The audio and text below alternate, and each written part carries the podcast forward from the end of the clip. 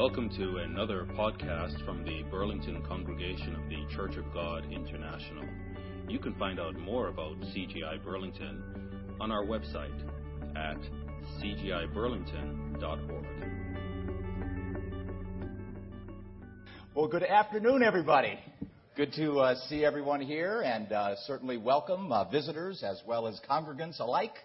Uh, glad everyone made it. I barely made it on time myself. That traffic was horrendous. It took me an hour and a half just to get here from Leslie Street and 404, if you know where that is. 404 and Leslie, which is a little north of Toronto, of course, uh, over there by the, uh, uh, what is that, the um, Don Valley Parkway, that area over there. Hour and a half. I thought for sure hour, hour and a half I'll get here with plenty of time to spare but uh, turned out that it was uh, quite a challenge to uh, to get here on time. Good to be with all of you. Uh, the greetings I bring to uh, all of you as well, uh, those of you visitors as well, from our Infuse group, which is our young people. They're having a weekend of just seminars and outings. yesterday they spent the whole day in Toronto. Uh, tramping around through the city, riding the uh, trolleys, going up and down the subways and on buses, they tried to uh, also help with some food bank there uh, for the day as well, but it turned out that they didn't need their help, so they had a little extra time to spend uh, walking around Toronto. But uh, overall, they're having a good time. They're in Toronto today, uh, probably about, uh, what, 20, 25 miles west of here uh, with the congregation over there off Bayview Road, which we have another congregation there that uh, meets every Saturday as well.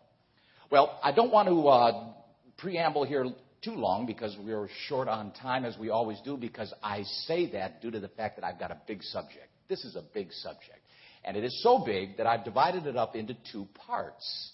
So I'm going to kind of wet your whistle a little bit uh, here at the beginning to get us started, and then I'm going to kind of follow it up uh, with an additional perspective that hopefully will help clarify a little bit of what you're going to be introduced to today because it is different. It is different from the traditional Christian motif of what we've been taught as being the reward of the saved or the destiny of human beings and where we go after we die, and even for that matter, the state of the dead, because all of these things are touched on when you begin to explore this particular topic about heaven. Now, with that being said, I understand as well, and I was listening a little bit on and off with respect to some of the topics that have uh, already previously been presented over the period of time that this event uh, endeavor here of the congregation in Burlington have engaged themselves in. And they have covered two subjects that are quite underscoring to the topic that I'm going to be speaking on today as well. They are very, very related in many respects the Trinity doctrine and whether or not there is a Trinity, and of course, the nature of God. These two teachings, in the way that they're taught by the vast majority of traditional Christianity, oftentimes serve as obstacles, blocks, obfuscations that are oftentimes used to hide and bury the real rich, deep truths of, of the Bible. So I'm glad that those two topics have been covered previous because hopefully they've laid some groundwork whereby some of these obstacles, especially these two, have been somewhat neutralized from that standpoint as far as uh, their validity. Because there's a lot of history associated with where they came from, uh, how they're characterized. And frankly, until you begin to understand that the Bible does not teach, does not teach that God is some defineless conundrum like a trinity that's even almost in some ways convoluted to understand. As a matter of fact, many priests will tell you you aren't intended to understand it. It's not meant to be understood. As a matter of fact, some will even tell you if you do understand it, that's sacrilegious. You're not supposed to, you know, in spite of some of the scriptures that say that God wants to be understood. He wants to. He says, even my Godhead, and I'm sure that scripture was covered there in Romans, I think it is chapter uh, 1, where he says he wants to be understood. Even his Godhead which is really about his nature and what uh, he de- is defined as. He wants to be shared with us in the proper understanding. Sadly, there has been a very big movement from the time of the Garden of Eden, frankly, you could make the case, which we will because we're going to be going back and visiting some of these scriptures, uh, of which where these Genesis uh, ideas have come from. But with that being said, I wanted to. Um, I'm in deep trouble. Interrupt myself for a moment. I think I left my glasses in my car. So if you could be kind enough to, to go get them, I'd sure appreciate it. I think they're uh, in the center console, I think. Or maybe, Murray, they fell out and they might be in the back uh, seat on the floor. They may have fell, fallen out. Sorry about that. But I do want to uh, take a, a, a particular tact here today and turn with me to the book of Ephesians first. The book of Ephesians is a very interesting book. It has a lot of information in it. As a matter of fact, we're just going to really touch on some very, uh, very superficial points that this book contains, and of which uh, the topics that Paul covers here, uh, which are a multitude in, in number. Now, uh, I'll have my guidance here, in addition to hopefully God's presence. I appreciate your patience on that.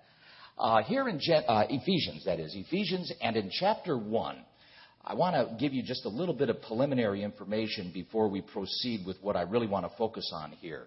Because it's really important that you understand that the gospel itself, the gospel itself, is a multifaceted message. It has a lot to say. When you say you know, the gospel of the kingdom. Yes, it's the gospel of the kingdom. But it's also about the gospel of Christ crucified. It's about the gospel of the fact of the good news that Christ, for the first time, came to earth, the Son, the Word made manifest in the flesh, to reveal, for the first time in the history of mankind, the Father.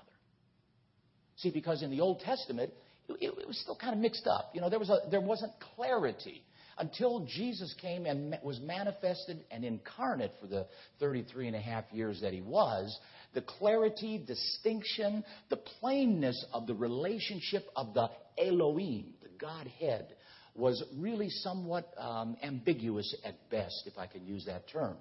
Here in the book of Ephesians, Paul touches on another aspect of the gospel. And in passing, it doesn't really, uh, it's not a main portion of the book of Ephesians, but it certainly uh, is part in the course of his dialogue here as he wrote these uh, six chapters to that church there in Ephesus.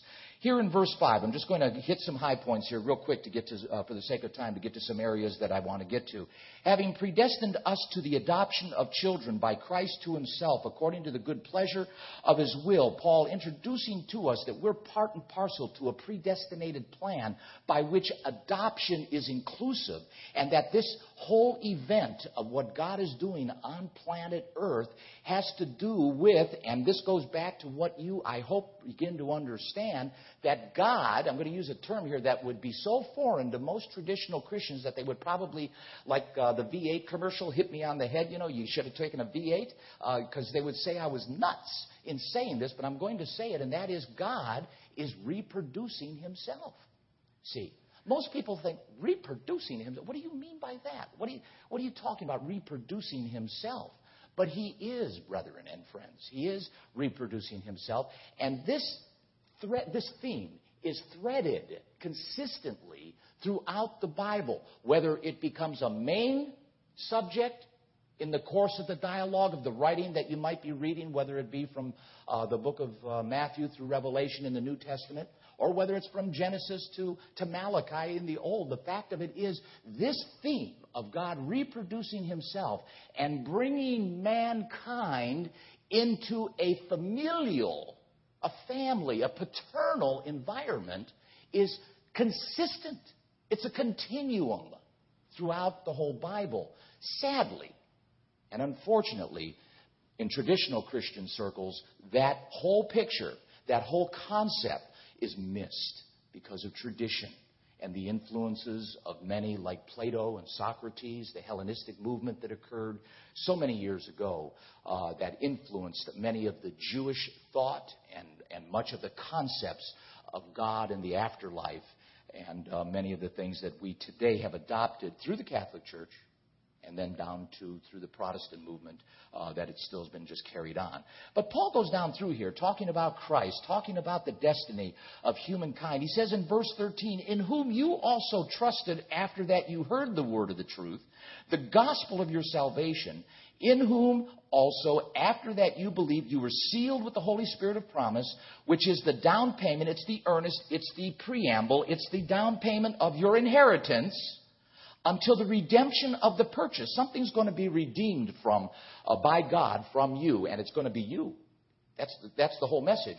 You're going to be redeemed. And the, and the thing of it is here, he says, until the purchased possession, unto the praise of his glory. Dropping down here to verse uh, 17, that God of our Lord Christ, the Father of glory, may give unto you the spirit of wisdom, revelation, and knowledge of him, that your eyes the eyes of your understanding being enlightened that you may know. What is the hope that you may know? So that your eyes, this is the purpose, your eyes would be enlightened so that you may know what is, he says here, that you may know what is the hope of his calling. God has a hope for all human beings. He has a hope for all human beings to achieve a certain condition. I could even, even use the word status. But He has a plan, a hope, a desire that is inclusive of this calling, of which when you're, uh, when you're part of it, you become adopted into this predestined plan that He put together, and we're told in Timothy, before the world was even before the world was, in a prehistoric time, prior to planet Earth becoming what it was in Timothy, we're told that they bade, and we understand it's they, Elohim, the family of God, the Word and the Father together engineering, designing this program we know as and understand as the term salvation for us to be part and parcel to this family. And he says here that your eyes, your understanding enlightened, that you may know what the hope of his calling and what the riches of his glory of his inheritance in the saints and what is exceeding uh, greatness of his power to usward who believe according to the working of his mighty power, which he showed or illustrated, which he wrought, which he, which he revealed, it says here, in Christ, notice this now, when he raised him. In other words, there's a point here that Paul wants all of us to understand, and it's important to grasp. Yes, we should model our lives after Jesus. Yes, the characteristics of which Christ stands for, the values and the standards, and all the things that He Himself represents for us to model for and connect with and begin to inculcate to and merge our personalities with. Absolutely, we should be doing that. That's a given. That's an absolute. That's what the calling into the whole Christian movement, into the whole Christian way. They used to even call it the way. They didn't even call it Christianity. They called it the way. That whole thing was predicated on and premised on us modeling our lives after Christ, and via the Holy Spirit, ingratiating ourselves to Him in a relationship by which, in our natural nature, becomes sequestered, and more of His nature comes forward. But that's part of it. That's not all of it. What Paul is addressing here in passing, he doesn't make an issue out of it, but he wants us to take a note here. He says, which he wrought in Christ when he raised him he didn't say which he wrought in Christ as he lived. No, no. In this particular case, in the context that Paul's talking about, he wants us to focus on something here. That there was some glory and power and something for us to recognize as our inheritance that is associated with the manifestation, the, the event of Christ being resurrected from a physical human being into something that he called, Jesus did, spirit. That is the ultimate conversion, brethren.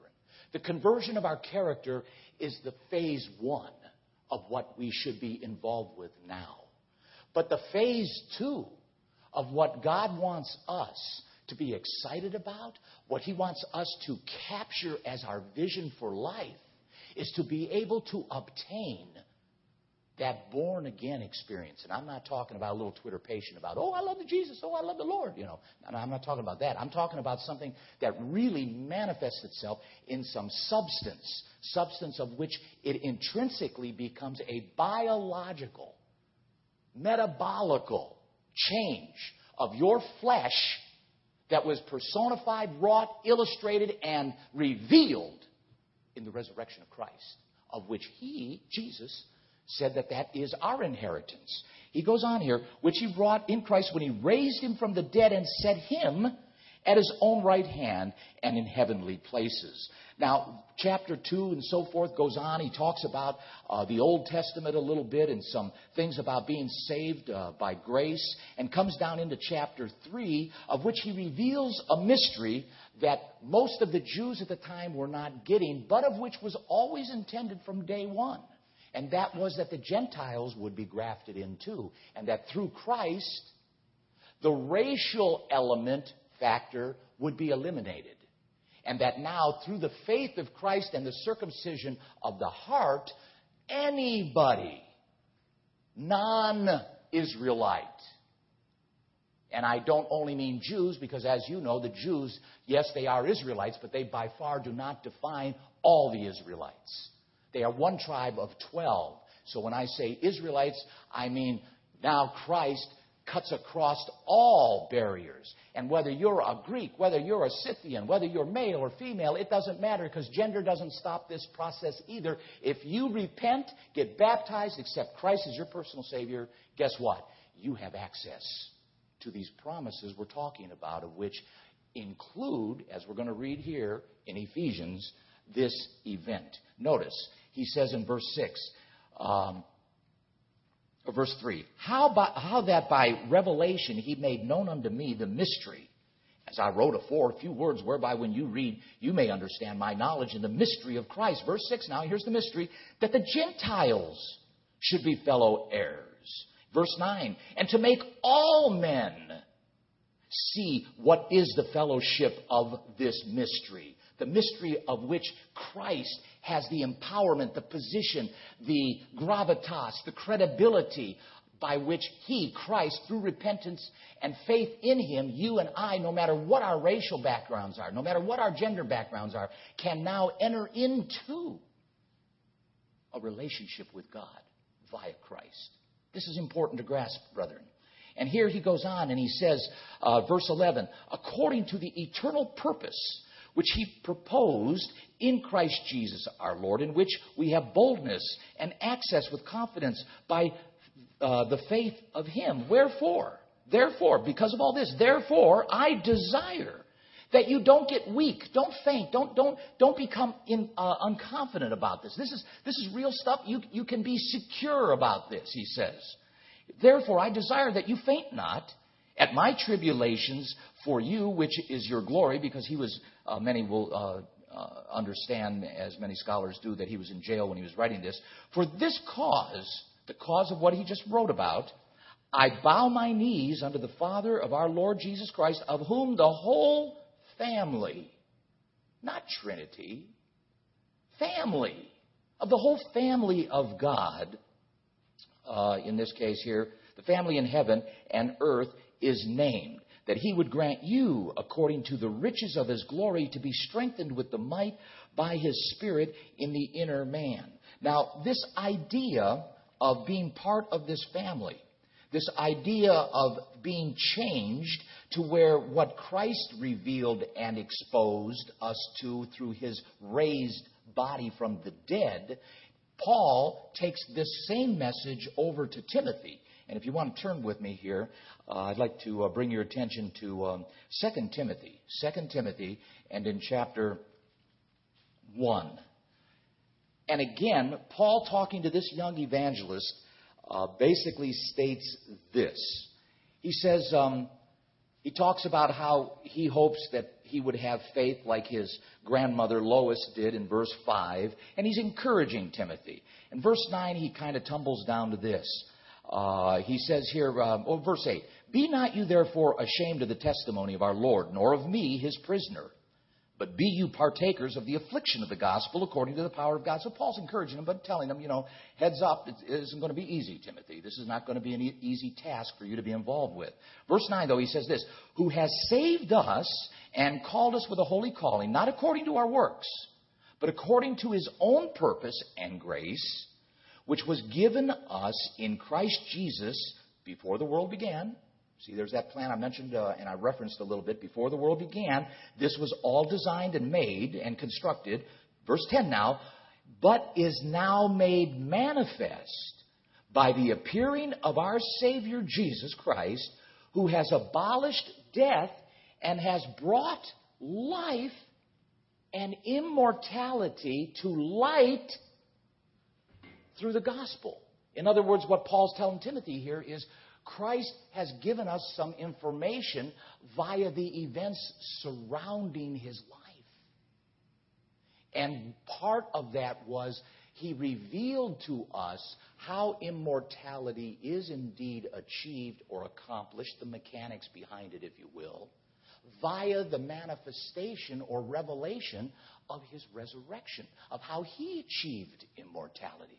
It always amazes me how so many of the Christian folks today in the traditional community tend to read 1 Corinthians 15, which is known to be the resurrection chapter for all intents and purposes. And it's very clear about the mechanics behind what's going on when you read down through that context, if you just read it for what it's worth. But yet somehow come up with this idea that, well, there's an immortal soul residing in you and that upon your death, you don't really die. You go on living, but you change life forms. That's all. You don't really die. You just go from this to this thing that's called an immortal soul, and then you waft off to heaven if you were good, or you woo down to uh, you know the deeps and the depths of, of planet Earth, uh, forever being confined to running and running for your life, whatever life that is, uh, from these demons in red stocking suits and pitchforks. And, and a lot of that just comes from just plain tradition and even poetry in some cases uh, with regard to um, Dante's Inferno and all of those things. But I want to show you something else. Along the same theme, turn with me over here to the book of Philippians. Turn with me to the book of Philippians because this is a, this theme of changing your metabolism, this theme of metabolic conversion. Yes, character must change. That goes without saying. But that's not the whole story. The ultimate achievement, the, the process of conversion will not be completed, let me say it this way, until you are of a different material. That's the ultimate end game. To change you from this destructible flesh and blood that aches and pains us. It bleeds. We've got to take care of it. It requires us to sleep, sustain it with water and food. If we don't, we get a little crazy because we're also chemical uh, uh, related in our chemo uh, biological condition. And so if we don't get enough sleep, depending on how much not, no sleep we get, we could even start hallucinating and seeing things that, you know, may not exist or may exist. I don't know. But the point of it is you don't want to get yourself overtired and you don't want to get yourself over hungry. But over here in Philippians chapter 3, uh, Paul again talking here in verse 1 Finally, my brethren, rejoice in the Lord. I write the same things. This is verse 1, chapter 3, book of Philippians. To me indeed is not grievous, but for you it is safe. Beware of dogs. And he warns them. He says, Beware uh, of people that are, are um, trying to deceive you.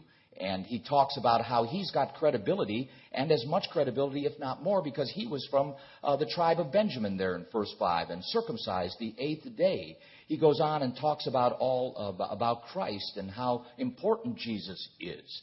And he goes on here, and verse 15, he begins to turn the corner a little bit on what he talked about in verse, uh, verse uh, the 14 verses preceding, and says, Let us therefore, as many as be perfect or mature or full of age, be thus minded, and if anything, be otherwise minded. God shall reveal even this unto you. Nevertheless, whereunto we have already attained, let us walk by the same rule. Let us mind the same things. Brethren, Be followers together of me. And mark, take note, recognize those which walk so as you have us for an example. In other words, look to others amongst yourselves that you can even model after, so that if you've got issues and problems and uh, lusts of the eyes and flesh and the pride of life that you've been dealing with, and you see somebody amongst your number that's doing a good job this way or that way, that maybe get to know them and understand and try to get to understand how they overcame some of those weaknesses that you yourself find uh, also in similitude in dealing in your life, because that's what it, this is all about, of being uh, helpful to each other. Um, verse 18, he, he uh, runs a parenthesis here by uh, qualifying what he's saying, uh, why it's so important to mark those that are good. And the reason being, in verse 18, he uh, parenthetical uh, statement makes that because there's many who are not good. They're players. They're hypocrites. They're among you and they want to fool you. They want to trick you into thinking certain things. So beware of these particular ones. But verse 20 now, he says, For our conversation, and that Greek word means basically our community or our citizenship. Our citizenship is in heaven. This is the vision we all have. We are living on planet Earth. Those of us who are citizens of Canada are citizens of Canada. We have a passport that says we have citizenship in Canada. Or in my case, I've got citizenship in, U- in the USA. Some have other citizenships. But the bottom line is all of these physical citizenships to countries, whether it's Poland or Ukraine or wherever it may be, the bottom line is no, no, no, no. What we have trumps all of those citizenships. Because in your life, your vision, my vision, should be on the kingdom of God. The kingdom of heaven is our vision and our real passport connection. And that's what we're hoping to aspire to and attempt uh, to accomplish, and hopefully God will award us with that uh, reward. But in this case, Paul continues because I want to I want to drive you here to this point that I want to make in verse 21. For verse 20 now, for our conversation, citizenship is in heaven, from whence also we look for the Savior, the Lord Christ, because that's where he's coming from. He's coming from heaven. He's on a countdown, as a matter of fact, from heaven. Who shall change your low estate? That's what that means. It doesn't mean vile, like it's been construed back in the Middle Ages that, you know, the flesh is wicked, you know, and uh, making babies is bad and all this stuff that they made uh, people think and literally would kill people over in many cases and try to extrapolate their souls out of their flesh through torture and all that. And that's history. I'm not just making that stuff up. I mean, anybody can look in your history books and find out what some of those very horrific conditions and circumstances imposed upon people who would not con, uh, concede to the, the powers to be. But what this Greek word means is it means a lower estate. In other words, it's not where you want to be yet. It's still in process. It's, sub, it's substandard. It's not the standard. The standard you're trying to get to is the spiritual metabolic. If I can even use that term, sounds convoluted because I don't know if spirit is metabolic, but the, you know what I'm saying. The spirit material of which uh, we're all aspiring to. And in this case, he says here, as he does, who shall Jesus, when he comes, verse 20, that's the context, Verse 21, who shall change our vile body, this is chapter 3, book of Philippians, that it may be fashioned like unto his glorious body, according to the working whereby he is able even to subdue all things unto himself. And then, of course, let me just bring your attention to this in connection with that uh, as our backdrop. 1 John chapter 3, 1 John chapter 3, real quickly here. The apostle says, Behold, in his rhetoric here as he goes down through the dialogue of, of, his first epistle. He writes, Behold, chapter 3, verse 1, 1 John, back toward the uh, end of the New Testament, what manner of love the Father has bestowed upon us, that we should be called the sons of God. Therefore, the world knows us not because it didn't know him. Beloved, now are we the sons of God, and it does not yet appear. You get this? It does not yet appear what we shall be, but we know this. We know that when he shall appear, when Jesus shall appear, and you put this in context with Philippians chapter 3 there, verse 21, where your vile body will be changed. You put that in context, and in, with this, and it says, But we know that when he shall appear, we shall be like him. For we shall see him as he is. Every man that has this hope in him sets himself, sanctifies. He sets himself apart. That's what the word purify means. He sanctifies himself with this knowledge. He understands that his life now takes on special meaning. It takes on a more overreaching, over consuming, in some cases, almost uh, when you think about it, overwhelming concept and understanding of what purpose your life is, the purpose behind it, and what your destiny is.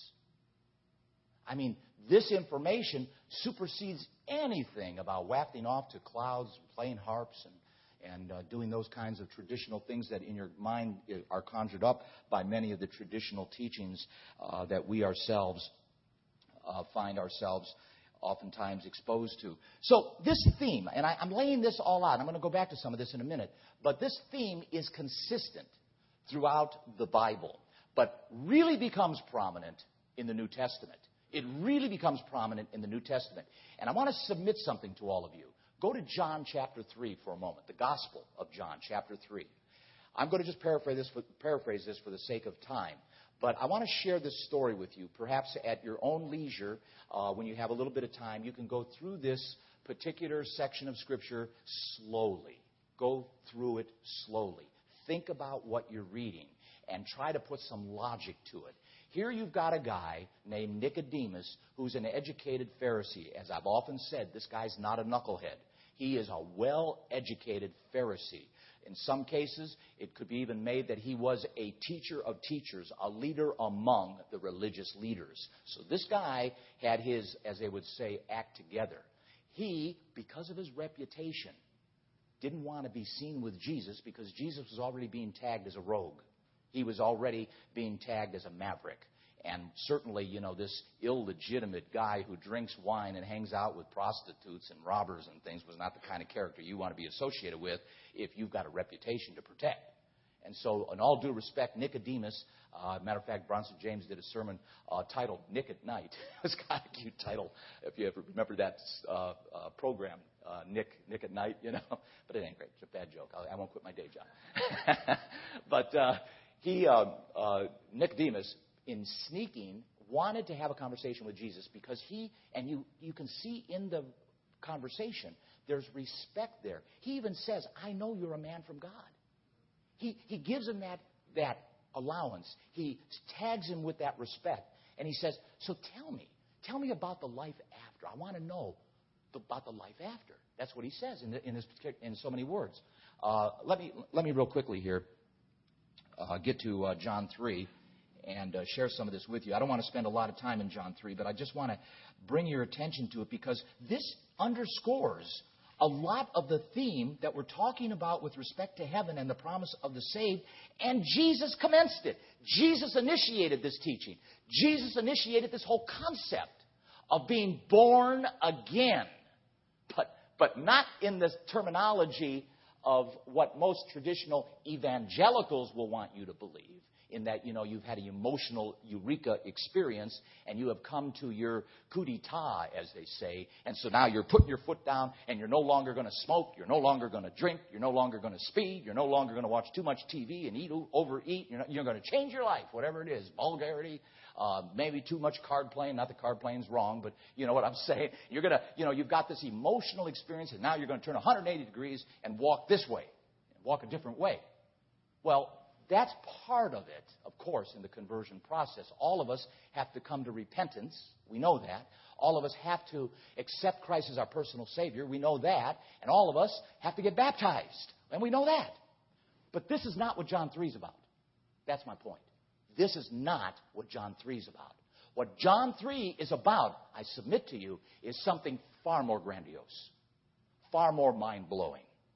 The vision and truth that Jesus discloses to this guy Nicodemus actually had Nicodemus incredulous.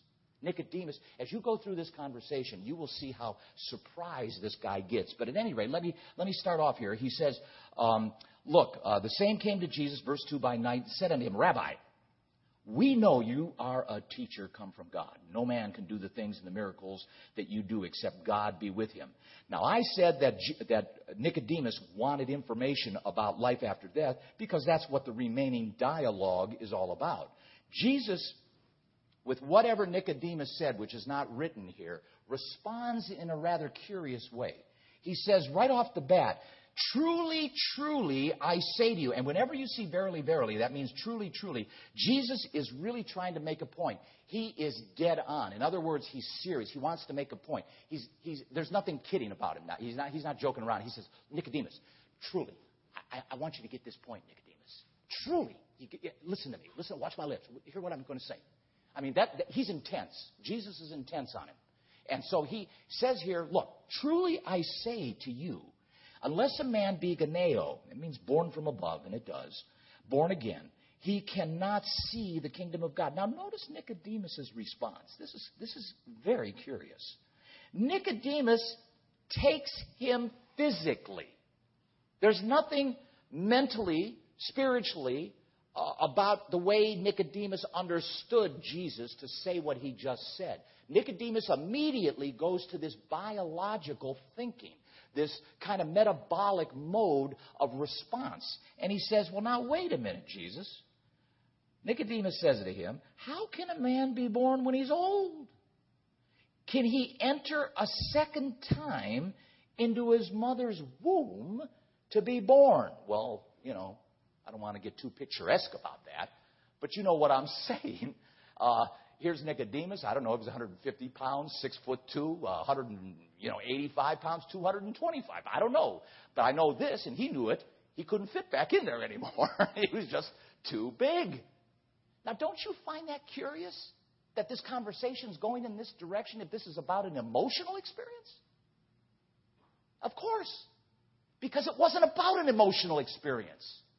This theme of you being changed from this material that bleeds, cuts, and pains us to something that is immortal, can travel at the speed of thought, fly through walls, doesn't have to eat, likes to eat, could eat, but does it because it wants to, not because it has to, is the aspiration of every Christian, of which Jesus introduces us right here to this whole idea, this whole concept by this conversation with Nicodemus. Notice how he goes down through here. Truly, there he goes again, verse 5. Nicodemus, look, I want you to get this. Truly, I'm telling you this. I say unto you, unless you're born of water and of the Spirit, he cannot enter into the kingdom of God. And in this case, you know, many people will say, well, maybe he's referencing you got to be baptized. Yeah, they, I'm not going to take that argument, but also every human being is born. What's the first thing that happens to a lady when she has a baby? Her water breaks. Her water breaks. You got to be born of water. We're in a physical discussion here. We're talking about biological things. We're talking about metabolic things. Personally, I kind of think more like that, but that doesn't dismiss the fact that you got to be born of water too, in the sense that you got to be baptized. You've got to be baptized. You've got to go under the water and you've got to repent and accept Jesus as your personal Savior. But in the context of the physical here, Jesus is saying, look, in order for you to get into the kingdom of God, you can't be a dog. You can't be a cat. You got to be you, and you're going to be born of water first. And then later, the second phase, the second Adam. Remember? Paul uh, characterizes that. Even the first Adam, the second Adam. The first Adam is physical, he's natural. The second Adam is spiritual. That which came first is not that which is spiritual, but that which is physical. That which is natural came first. The first Adam. Because this is the time when the qualifications and the expectations are either met or missed to determine whether or not the second phase can be rewarded or awarded to those that are participating in the event of this salvation process. And it is a process. It's a process, a lifelong process, once you get on uh, and into the program. But notice verse 6 here, he says, That which is born of the flesh is flesh. That which is born of the Spirit is spirit. And notice this Jesus in verse 7 says something again interesting. You just don't read over this stuff. He says, Marvel not at this. So I don't know. I wasn't there. But I do know this something caused Jesus to say, Don't be surprised. That's what marvel not means. Don't, don't be surprised. So whether Nicodemus responded in body language, you know, like, What are you talking about? You know, because he's a Pharisee. He knows, he knows the Old Testament. He knows from Genesis to Malachi. I mean, he knows that book, the Torah. He knows the prophets. He knows the writings. He's got that down pat. He was a Pharisee of Pharisees. So he's, he may have looked surprised, I don't know, but something causes Jesus to say, Look, don't be surprised. Marvel not, verse 7, that I said unto you that you must be born again. The wind blows where it lists, and you hear the sound thereof. You can't tell where it comes or where it goes, and so is everyone that is born of the Spirit. In other words, what Jesus just told Nicodemus is, it's invisible to the human eye. You can see the effect. If I held up a piece of paper and I blew on it, you could see the effect of my breath, but you couldn't see my breath, of course, unless it was 32 degrees outside Fahrenheit, by the way. but, but you know what I'm saying. You can't see my breath under normal conditions, but you can see the effect of the movement of the paper if I blew on the paper. Jesus is saying the same thing. Look, Nicodemus, you can't see this material. But where it goes, you'll know because of certain events or certain effects that it can cause and generate. And look what Nicodemus does. Nicodemus in verse 9 says, how can these things be? What are you telling me? Jesus, have you lost your mind? Because he knew Jesus was, a, you know, being accused of a rabbi. Jesus was a Jew. He's from the tribe of Judah. These are two Jews talking. and, and he's saying, Have you lost your mind? What, well, how can these things be, Jesus? This is quite, quite the story. And so the, the bottom line here is, brethren, that you begin to see that it is certainly no surprise when Paul, over here in 2 Corinthians, and again, I want to show you something. 2 Corinthians, sometimes we just read over this stuff and we don't really take note of it, but I want to bring your attention back to chapter 3, 2 Corinthians chapter 3. Uh, and we'll get to the verse here in a moment, but let me just characterize chapter 3 real quickly here in the sense that it, that is chapter 3, compares the Old Testament with the New Testament. And what, G, uh, what Paul's trying to show here is the value and the reason why many of the circumcision do not understand the truths behind Christ. And he's, he's characterizing it as a veil of Moses the veil of Moses. And until that veil is removed and Jesus is revealed, they are blinded to the value of Christ and what he represents. Notice this, though. He goes on here and he says, uh, but their minds, talking about these that we just mentioned, were blinded. For until this day remains the same veil untaken away in the reading of the Old Testament, which veil is done away in Christ. If they would accept Christ and understand He is the extension, He is the consummation of what the Old Testament pointed to. If they would understand that, the veil of the Old Testament, the clarity of the Old Testament would come home to them. But until they do, guess what? They're clouded. They're clouded in their, uh, in their perception. And so he says here, but even unto this day when Moses is read, the veil is upon their heart. Nevertheless, when it shall turn to the Lord, the veil shall be taken away. Now, the Lord is that Spirit. The Lord is that Spirit. And where the Spirit of the Lord is, there is liberty. But we all, with open face, beholding as in a glass the glory of the Lord, are changed into the same image from glory to glory. It's good to be a human being. It's not bad to be a human being. You are in a much more glorious spot with your potential and destiny ahead of you of what you can have if you will repent and accept Christ as your personal Savior, comparably to any animal, insect, amoeba, you know, virus or bacteria. You are very, very special in the eyes of God. And here he says, We behold as in a glass uh, darkly the glory of the Lord are changed in the same image from glory to glory, even as, and it says in my King James, by the Spirit of the Lord, but it also could be, the syntax could be in the Greek uh, construed this way, even as of the Lord, the Spirit. Because today, Jesus at the right hand of the Father is in fact a Spirit. He is uh, one who does, uh, in, in many respects, um, represent the full program's completion in the sense that he has achieved the ultimate conversion of living 33 and a half years in the flesh and then being, through the resurrection, converted to the spiritual form of which he had before his human birth. Romans 8, again, the theme continues. And here in Romans 8, and I break uh, together here in um, verse 18 I reckon the suffering of this present time are not worthy to be compared with the glory which shall be revealed in us. For the earnest expectation of the creation waits for the manifestation of the sons of God. The earnest expectation of mankind waits for the resurrection of those humans who will be resurrected and changed. Manifestation. That's what it's talking about here. The manifestation of the sons of God. For the creature was made subject, subject to guilt or subject to vanity, not willingly, but by reason of him who has subjected the same in hope. Because the creation itself also shall be delivered from the bondage of corruption into the glorious liberty of the children of God. And that's a veiled comment, brethren, of being converted from the physical to the spiritual. What that's all about right there is that because the creation itself also shall be delivered from the bondage of corruption into the glorious liberty of the children of God.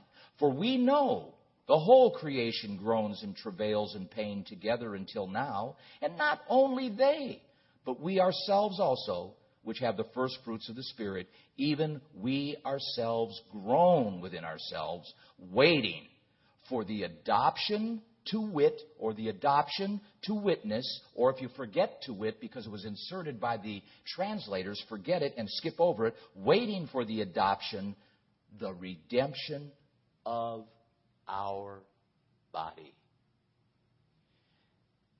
The gospel news, brethren, is all about embodiment. It's not about disembodied spirits wafting off to heaven or being eternally tormented and punished in a immortal state of condition like an immortal soul of some sort where it can feel pain. It's not about that. What the Bible's all about is you are either embodied in flesh or you're embodied in spirit. It's one or the other at the time. And ultimately, when it all comes down at the end of the day, the bottom line is it's about life or it's about death.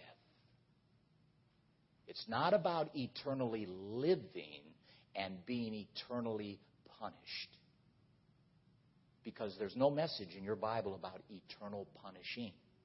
There is a message about punishment, but there is no message about eternal punishing in your Bible. That is purely a misappropriation and mischaracterization of what the Bible has to say that has been an outgrowth of many pagan, many pagan uh, teachings going all the way back. You can make the case to Babylon and Nimrod and all of those characters that construed things to be more self adorning and self worshiping for themselves and their own families. But in this particular case, your Bible is all about that. So it's either physical bodies or spiritual bodies, and you're either alive in a physical body, or you're alive in a spiritual body, or you're dead in a physical body, or you're dead I didn't say spiritual body. Dead. The only way out of this condition we're in alive is to repent of our sins, accept Christ as our Savior, and get baptized. That's the way out. Vishnu is not going to help you. Buddha is not going to help you. Mohammed is not going to help you. The only name by which mankind can be saved And that's why people hate Christians so much. They hate us as much as the Jews. Because on the physical level, the Jews represent that last connection to the tribes of Israel. They're the last remaining tribes, and Satan, the devil, hates that representation because they add validity to this book. They make a reality check to this book that validates the book. There's nothing more that Satan, the devil, would like to have is to stamp out that whole group of people. But on a very close second, if not neck and neck, in the same sharing number one position are Christians today. And true Christians are really the cream of the crop as far as targets are concerned for Satan the devil because you know too much. You know too much for those of you who understand these particular truths. So, what I'm proposing here, for those of you who may find some of this rather new, is that those that are good, even today, spiritual giants that we know, uh, for instance, David, I submit to you, are still in the grave, waiting for their resurrection. Can I prove that? Yes, I can. Over here in Acts chapter 2. Over here in Acts chapter 2, just so you're sure I'm not making this up. Chapter 2, in the book of Acts, we read here a sermon that Peter is actually preaching. And this was one of his, uh, actually, it was his first sermon. He says, uh, in this particular case, in verse uh, 29, in the course of this presentation, he says, Men and brethren, let me freely speak unto you of the patriarch David, that he is both dead and buried, and his sepulchre is with us unto this day. Well, you may say, well, all right, Bill, I get that. And of course, they maybe knew where his grave was, you know, and that's, I, I can understand they knew where his sepulchre was. Well, read on here. Uh, verse uh, 31. He, seen this before, spoke of a resurrection of Christ, that his soul was not left in hell, neither his flesh did see corruption. We're going to come back to some of this in part two. Uh, so I'm going to skip over this because that's worth uh, parking ourselves for a little bit, but we're not going to do it right now uh, due to the fact of time here. I want to stay focused on where I'm going with this. Verse 32 This Jesus has God raised up, whereof we all uh, are witnesses. Therefore, being by the right hand of God exalted and having received of the Father the promise of the Holy Spirit, he has shed forth this, which you now see and hear. In other words, what Peter is saying is through Christ is the access of this resurrection. When you analyze his presentation and his particular sermon here, you will see that he's bringing attention to Christ as the venue by which you can attain this, what's called the resurrection. And then he portrays a point well made to illustrate what he's saying is true, that you have to have Christ to achieve the resurrection. He states this For David, verse 34, chapter 2, book of Acts, is not ascended into the heavens but he has himself, the Lord said unto my Lord, Sit uh, you at my right hand. And he quotes Psalms 110, verse 1 until I make your foes thy footstool. Therefore, let all the house of Israel know assuredly that God has made the same Jesus whom you have crucified, both Lord and um, Christ. So, right here, we're told David is not ascended into the heavens. And you would think for sure that if anybody, a man after God's own heart, would be in heaven today, King David, you would think, would be there. But scripturally speaking, you cannot prove it. Actually, you can disprove it. It's counterintuitive.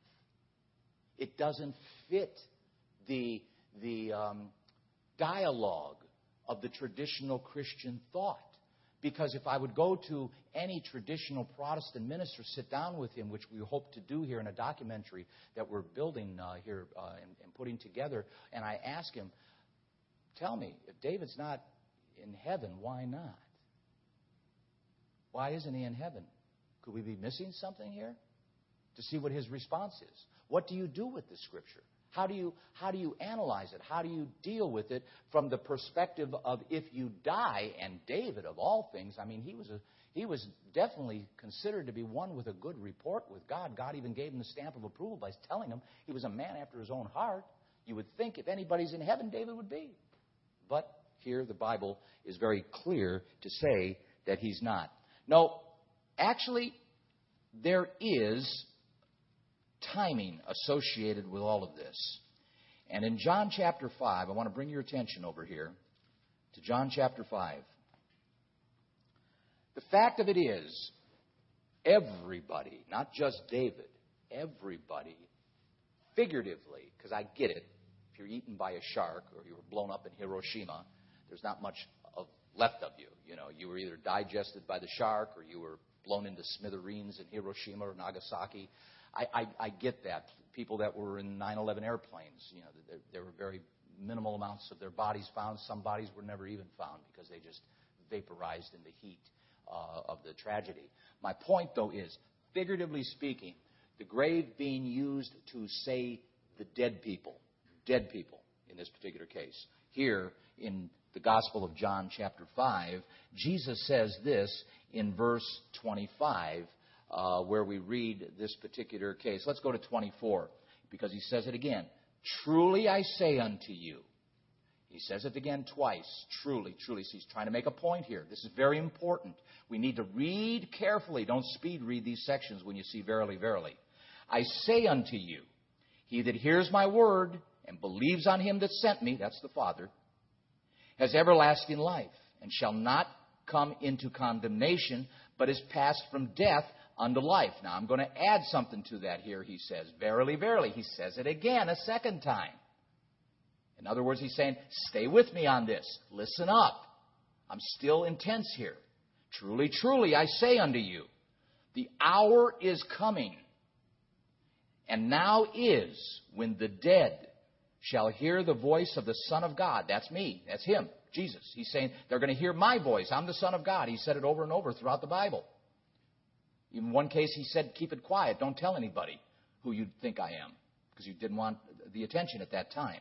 But he says here, the hour is coming, and now is, when the dead shall hear the voice of the Son of God, and they that hear shall live. This has been a podcast from the Burlington congregation of the Church of God International. We hope you are blessed by it. To find out more about CGI Burlington, visit our website at cgiburlington.org.